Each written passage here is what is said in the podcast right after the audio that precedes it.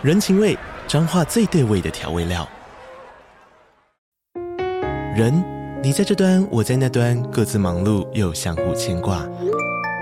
情，街角的吵杂声传递温暖与思念。味，是从每一个转角飘出的乡愁。这里是彰化县政府 p o c k t 节目《彰化早咖》，我是主持人内克。从彰化大小事各具特色到旅游攻略，透过轻松有趣的访谈，带着大家走进最在地的早咖。准备好了吗？彰化的故事，我们说给你听。以上为彰化县政府广告。深夜里，一行人挥舞法器，燃放鞭炮，浩浩荡荡的朝海边走去。看似庙会游行的场景，但一旁家户却大门紧闭，门上贴着符令，似乎在阻挡些什么。这就是送肉粽，通常出现在台湾西部海线地区，是每当有人自缢轻生时会进行的除煞仪式。据说，若没有好好除煞，类似的事件就会接连的发生。大家好，我是希尔，欢迎收看本期的都市传说。今天这集就让我为大家介绍送肉粽。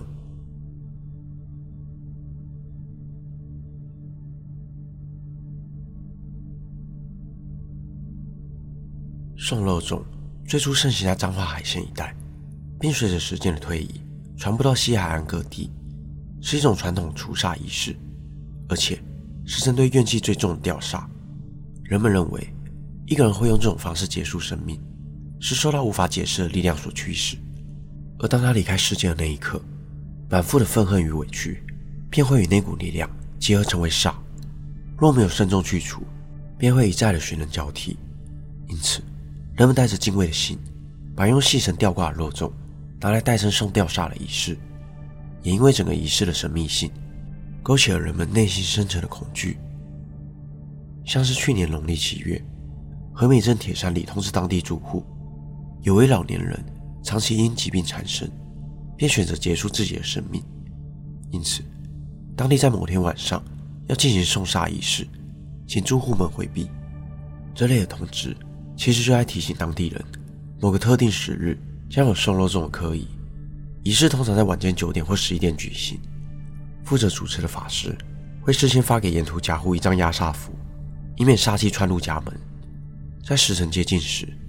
法师会开坛请神明起驾，接着用草人或纸人代替王者，并取下一部分事发时的绳子及梁柱，要借由仪式将以上的物件送走，象征把煞气从乡里驱除。做好准备后，整个队伍会从事发地一路走到海边。过程中为了辟邪，有人会撒盐蜜，有人敲锣打鼓，鞭炮声不绝于耳。队伍中还会有人拿扫把，从出发点一直扫到海边。象征扫煞，但宛如庙会般热闹的队伍，一旁的街道却门户紧闭。人路上没有人随意交谈，就怕过程中出了什么差错。而如果没有回避，不小心撞进了送肉粽的队伍，就必须跟着队伍走完整个送煞仪式，否则将会招来不幸。曾有主持过送肉粽的法师亲自分享，他说，童年时有一次地方上发生了憾事。但连送两次肉粽都没能平息煞气，因此主家找上他在大庙当法师的父亲送煞。但他与父亲都知道，送到第三次的煞一定非常凶。结果在送煞过程中，一辆新的独轮车就莫名的推不动，最后是有推车者拿出法器，才有办法继续的推车。法师还说，其实送煞对相关人员本身也有风险，因此很多法师不太愿意主持送肉粽。且如果事件本身太严重，有时候就连送煞仪式也无法成功的化解。十多年前，在彰化园林曾经发生过这么一件事。当地有一间清末明初就存在的老三合院，屋主因为孩子长大到外地发展，因此就把三合院租给一位七十多岁的老翁使用。这位老先生的身体相当硬朗，每天还能下田耕作。当某天晚上屋主去找他时，却发现老人昏倒在庭院中央。醒过来后，他自己也不知道发生了什么事。几周后，屋主又去找老先生，但这一次，他没能跟老先生说上话，因为当他到三合院时，老人已经吊挂在梁上，由于没有留下遗书，因此没人知晓他为什么这么做。之后，屋主又把房子租给其他人，虽然有过上一段平静的日子，但在一对夫妻搬进来之后，怪事又发生了。原本憨厚的老公性格突然大变，除了开始喝酒打人，后来更与老先生走上同一条绝路。自此之后，陆续又有三个人在这间三合院结束了生命。诡异的是，他们都选择在同一个房间的同一根梁柱上，梁柱上甚至还有留下绳索摩擦过的痕迹。面对这难以解释的状况，负责处理这起事件的法师事后回忆，他当时很讶异，被煞缠住的梁柱竟然没有锯掉。由于煞气过重，因此他除了用瘦肉粽的方式处理了绳索，还要求屋主拆除整间三合院，才让整起事件平息。另一个相当知名的事件是和美的织女像。和美镇位于彰化的西北部，这里盛产纺织业，因此真公所在闹区盖了一座织女雕像。但这座雕像却因为一连串的事件，让居民们心生畏惧。事情发生在两千零九年的初秋，短短一个月之间，当地就发生五起质疑轻生的事件。先是一位老先生，因为久病厌世以及子女不孝。选择离开了这个世界。虽然当地举行了送肉粽仪式，但乡里间却传出老先生仍对世间有怨，不想轻易离开的传闻。不知道是不是巧合，没多久，镇上又出事了。一名年轻女子因为感情不顺而选择结束生命。两起事件很快的就在地方上传开。虽然居民们努力想要驱除煞气，但第三起事件又接踵而来。一名外籍义工。选择在德美公园结束了生命之后，同样又在公园附近又有中年妇女轻生，导致好一阵子没有人敢再接近这个公园。几天后，这里一位孕妇因为不知名的原因，也同样选择走上绝路。这五起事件在一个月内陆续发生，且五人都是用上吊的方式离开，让整个和美人心惶惶。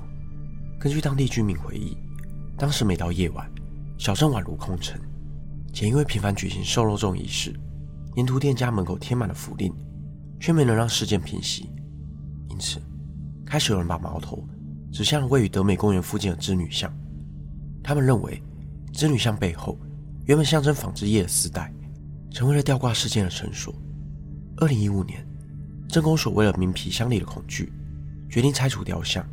由于这些难以解释的事件，让瘦肉粽。蒙上了一层诡谲的面纱，种种特殊禁忌，更让仪式显得生人勿近。像是在送肉粽的队伍中，不能称呼彼此的姓名，也不能说话聊天，以免遭到鬼魂的跟随。假如一般人不小心跟队伍正面相遇，那一定要跟着走完全程，事后还要到庙宇求香火护身，否则可能会发生难以想象的后果。而这如此特殊的仪式，究竟从何而来？先前提到。在台湾，瘦肉粽最初流行在彰化海线地区，但翻阅文献资料可以发现，这道科仪早已流传了千年。早在春秋战国时期，中国东南方有所谓的越族，他们相信万物有灵，好恶上鬼。越族人面对族人自缢时所进行的仪式，在当代人看来，与瘦肉粽有着异曲同工之妙。像是在海南岛的越族后代，就有所谓的送鬼。越族人认为。人之所以选择自缢，是因为被吊死鬼附身。因此，如果发生类似的悲剧，当地人便会请鬼师领路，带着送鬼队伍一路往河畔走去。这套仪式流转在中国东南地区，因为历史缘由，流传到台湾彰化一带，演变成送肉粽的习俗。或许是因为整套课仪有太多难以解释状况，加上媒体的渲染，让原本抚慰人心的仪式逐渐的变调。人们对送肉粽仪式感到畏惧，有的人甚至感到反感和厌恶。在新竹的海鲜区域，也曾经举办过送肉粽的仪式，祖师庙宇便在网上发文公告，要居民们回避。不过，却有大多数网民骂说：“为何要将脏话陋习带来到新竹？”但从历史的角度，便会发现，这套传统并不是在脏话地方独有的，仅仅是因为脏话对传统文化的保留较为完整。而让人误以为送肉粽是彰化特有的习俗。然而，送肉粽真的只有恐怖与诡异吗？为何人们对这套仪式总是如此惧怕？送杀在恐惧的面纱下，其实常有慈悲的关怀。在先人的观念里，一个人会选择用吊挂的方式离开人间，是因为煞了作祟。因此，生者并不会去怪罪亡者，而是希望透过仪式，把侵害人心的杀气去除。或许送肉粽也带有另一层意义，就是不希望随便遗弃离世的乡亲，想好好送完他最后一程。我们很难去体会那些轻生的人，在决定结束生命的当下，到底要面临多大的痛苦。他们多半是因为生活过不下去，或是遭遇难以承受的心理压力，才会因此走上绝路。如果我们能给予身边的人多一点的关怀，帮他们捡起那根压倒骆驼的稻草，或许他们就不会对这个人间感到如此的绝望。本期内容就到这里。如果想看更多都市传说系列的影片，欢迎订阅我 YouTube 频道。如果想要听的，也可以到各大 Podcast 平台上关注我。我是希尔，我们下次见。